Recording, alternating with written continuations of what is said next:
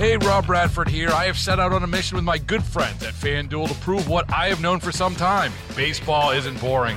Now I have a daily podcast to prove it, with some of the most notable people in the baseball world screaming baseball isn't boring from the mountaintops, or at least agreeing to come on our show. Players, managers, G Ms, and yes, even the commissioner of baseball, Rob Manfred. It has been a constant wave of baseball's most powerful voices. So join the revolution. Subscribe and soak in Baseball Isn't Boring. Listen on your Odyssey app or wherever you get your podcast. You'll be glad you did.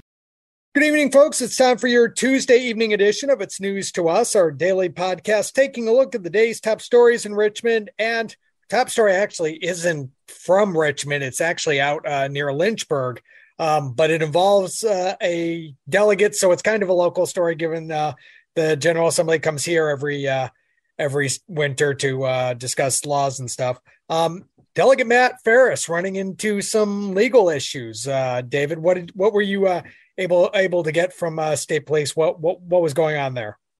Yes, so uh, there was a hit and run incident uh, on March second, uh, where a Chevy Tahoe allegedly uh, crossed the center line of Route five oh one, ran off the opposing side of the road, hit a pedestrian who suffered minor injuries, and then drove away. Um, and the next day, uh, Delegate Fariss turned himself in to Virginia police uh, for that incident, um, and has now been charged with, I believe it's a hit and run, uh, malicious wounding, and reckless driving, I believe, is the third one. Reckless driving is the third one, yes. Um, And so, um, yes, and the so, sort of some, you know, interesting things uh, s- surrounding this would be uh, one um, that uh, in twenty sixteen, Fariss was charged with a hit and run. This one only involving uh, property damage, uh, and that occurred in late twenty fifteen, and he pled guilty to those charges. I think that was just Uh, hit and run, um, and then and that was a misdemeanor. And uh, uh, the the uh, newspaper in Lynchburg, whose name escapes me in this moment, the, the News in Advance. And I was actually going to head head yeah. right in that direction. That that there are there is more to this story than just a pedestrian being struck, according to the News in Advance. Uh, we haven't been able to, and I believe they were taking that off of court records. That this yes. person knows Fariss and at you know, may have been, according to, again, according to the News in Advance, may have been in the car with him at the time, and that uh, there were other things going on within this.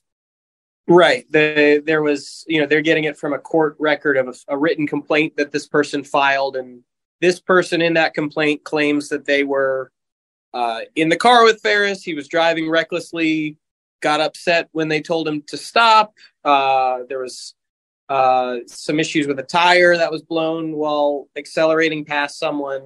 Um, but, you know, some pretty uh, concerning details or allegations in that. Meanwhile, Farriss's uh, attorneys say that he had dropped a soda and was rooting around for it when this took place. So uh, definitely going to be, I feel like we're going to be hearing a lot more about this yeah. in, the, in the coming months. Yeah. And, and, um, One, the General Assembly um, comes back in April, so that, you know, whether or not he he comes comes back for the veto session uh, still remains to be seen, or any special session in regards to the budget.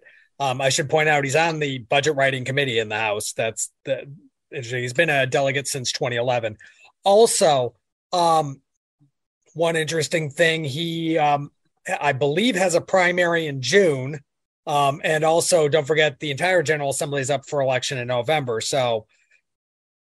Still remains to be seen if he returns in uh, the twenty twenty-four session. Now, I will also say this. It's interesting that it occurred March second, because session ended the weekend before, and there is some immunity that comes with being in Richmond and serving as a delegate. I know that there was one um, case several years ago in which the Uh, current Senate Minority Leader was pulled over for a D U I in Henrico County, um, and he actually ended up waiving immunity. He made a court appearance, but um, that was an you know um, that was a, a discussion, you know, whether or not he was immune from, from certain charges um, mm. during, during, and this was, this is years ago. This was like t- almost two decades ago, ago at this point. Um, but uh, that, that occurred uh, in Henrico. It was on sixty-four, actually, actually not far from the exit that both you and I would, would use to, to go to the station. Um, yeah. But, uh, you know, so, so it, it's interesting that, that it occurred right after, after a session where, where that immunity would not be, would not be the case. Um, right. It, so it, it, it, and, and I'm not sure it's a blanket immunity, so I'm not sure that that necessarily would cover here, but it's interesting that that, that issue does not come up. Well, and it, and it occurred uh, just south of Appomattox on Red House Road.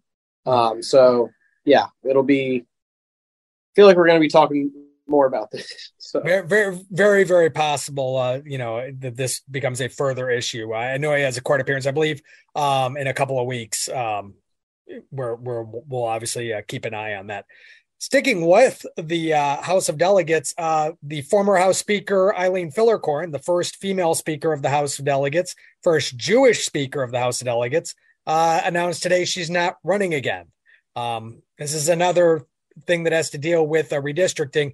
Because the lawmakers didn't draw their own maps this time and, and the court did, there are so many delegates and senators in districts with other senators and delegates that you're seeing people move or quit. It's part of the reason the House minority, the Senate minority leader isn't running, because he was put in a, in a district with another Republican. Um, and uh, Filler-Corn was stuck in the same district with another Democratic delegate. And she decided, you know what, it's time for me to, to uh, move on. I may have other plans. She didn't announce them here, but um, and she didn't say that it was because of this, but it's more than likely because of this. Um, so she's going to hold off. I've seen reports that she may be considering a run for governor in twenty twenty-five. I don't know if that would be the case. That the seat on the Democratic side is kind of wide open because Republicans control the statewide seats. So it'll be interesting to see who comes up. Other names I've heard include uh, Congresswoman Abigail Spanberger as well. So twenty twenty-five may get very interesting. Now, that being said, let's get through twenty twenty-three first, um, you know, and then we'll worry about twenty twenty-four and twenty twenty-five. But anyways, she's not she's not running again. That now means that if you're if you're scoring at home, the Senate Majority Leader, the Senate Minority Leader, the Senate Finance Committee Chairwoman, and the former House Speaker are all not running.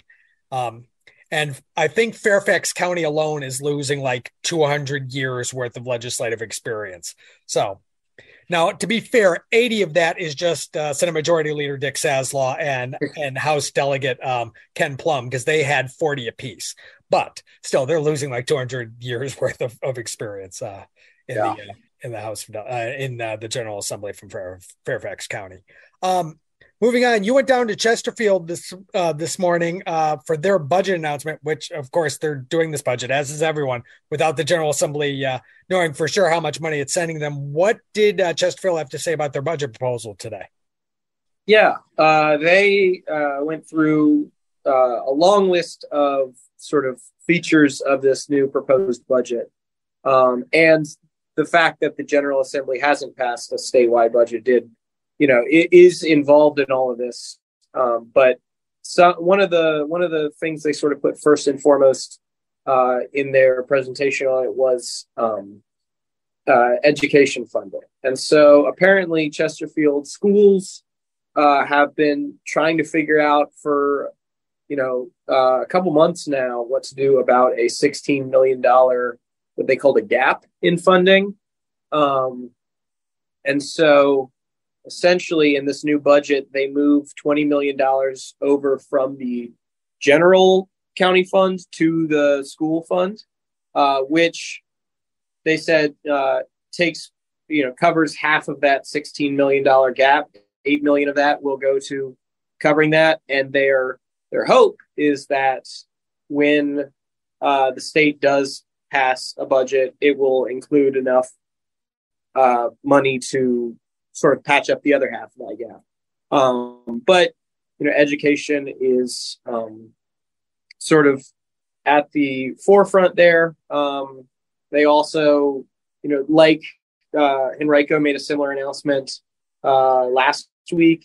Uh, they are also sort of working on bumping uh, salaries for people who work for the county in, in various ways. Um, and I, I believe it's, they, they called it a multi-phase process. And if I understand correctly, they even, uh, it, this sort of started last year. And so this all comes with uh seven percent raise for teachers, uh, ten percent raise for first responders, um, a performance-based or, uh, or, or a merit-based rather, uh, salary increase, uh, for other county, uh, employees.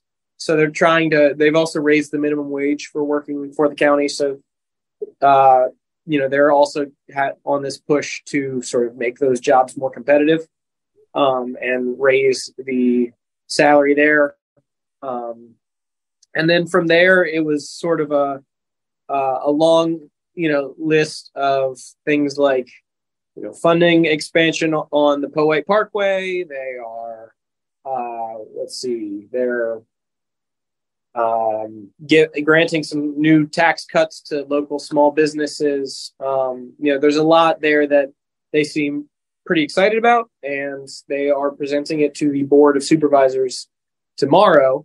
Uh, and from there, it's going to basically go on tour to these various um, uh, community meetings around Chesterfield all through the month of March uh, for uh, public uh, comments, basically. So. Did they discuss at all property tax rates and, and, and those changing at all? Yes. Yeah, so property tax rates are going to see a cut. Um, that cut, it's dropping from ninety-two cents for every one hundred dollars to ninety-one cents. Uh, so... What's that? Uh, you know, that's ten dollars for every thousand uh, that, you know, uh, of the appraisal. And um, they basically said that that combined with uh, rates uh, or appraisals dropping somewhat is accomplishing what they were hoping to accomplish with that.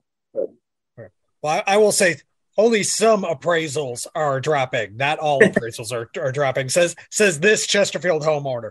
That, yes. that, be, that being said, the jump was not that bad. I've seen I've seen much worse in other locations than than what uh, the appraisal was that jumped. Mm-hmm. Uh, mine jumped uh, here in, here in Chesterfield. Um, so again, we've got that budget, and if you want full details, you can go to our website if you're listening here. And you know, David's got a story up there with all the details on the on the story as well. Um, Other things we're following, uh, the Virginia Congressional Delegation is going to be making their case to the F B I and the General Services Administration this week about uh, moving the F B I headquarters to Springfield. Um, it's the same arguments they were making when they had their press conference a couple of weeks ago. Hey, it's close to Quantico. We already own the land. Um, it fulfills the equity requirements uh, because Springfield is my uh, minority majority. And, uh, They're hoping that's that's the case. I think their, their best case, obviously, is one. They own the land already, and it's much easier to get from Springfield to Quantico than it is from Greenbelt or or another location in Prince George, um, you know, down to down to Quantico. So that's the argument they're going to make this week, and we'll see if the federal government actually decides to go ahead and move the F B I out of the head out of the Hoover headquarters before the Hoover headquarters falls on itself. So. Have you ever yeah. been by the uh, the J. Edgar Hoover building in, in D C? I, I don't believe I have. I'm, I'm racking my brain. I don't think so. It, it's it's right off the mall. It's not far from what used to be the Newseum and uh, near this near the Smithsonian museums. And it it looks like a building that uh, was, you know, built, you know, and it exists in the fifties, sixties, and seventies, and has and is long past its its useful time. So yes, so yeah. it, and plus, of course, given that location, I'm sure the federal government, if they knock it down and oh, I don't know, sell the location, they could get it get pretty pretty penny for it. Of course, the last time they did something like that, they had the old uh, old post office location, which is um, became a hotel in D C owned by a certain person who then became the forty-fifth president of the United States. And um, there were, there were, there were, there was a lot of talk about that over the period from twenty sixteen to twenty twenty. So, right. so but that's no, I don't think, I don't believe uh, Trump owns it anymore. I believe uh, President Trump uh, sold that, or it was passed on to uh, um, I, I I believe the Waldorf Astoria, Astoria but I'm not uh, not sure um, if, if they took it over or not. Again, I didn't come into this podcast researching the ownership of the Trump Hotel in in, in, in D C. Yeah. So, I certainly didn't. So, and and final story we cover for you today. If you're looking for a summer job, the Flying Squirrels are hiring. They're having a job fair tomorrow afternoon and a couple others um, uh, later on uh, in the summer, later on in the in, in March, I should say. Um, if you want to sell tickets, take tickets, sell concessions, and you need some extra money this summer, the Squirrels are are offering jobs. So things to keep an eye on. And if you want to watch a little baseball at the same time, although I don't yeah. recommend don't uh, recommend you uh, you watch the game while you're supposed to be selling food, because you know you won't sell as much food. Yeah. Although keep an eye on the field just in case foul balls uh, do do fly back at you. So, exactly. so, anyways, this has been the Tuesday evening edition of It's News to Us. For reporter David Lefkowitz, I'm news director Matt Dumline. We'll talk to you on Wednesday. Hey, Rob Bradford here. I have set out on a mission with my good friends at FanDuel to prove what I have known for some time: baseball isn't boring. Now I have a daily podcast to prove it, with some of the most notable people in the baseball world screaming baseball isn't boring from the mountaintops, or at least agreeing to come on our show. Players, managers, G Ms, and yes, even the commissioner of baseball, Rob Manfred. It has been a constant wave of baseball's most powerful voices. So join the revolution. Subscribe and soak in Baseball Isn't Boring. Listen on your Odyssey app or wherever you get your podcasts. You'll be glad you did.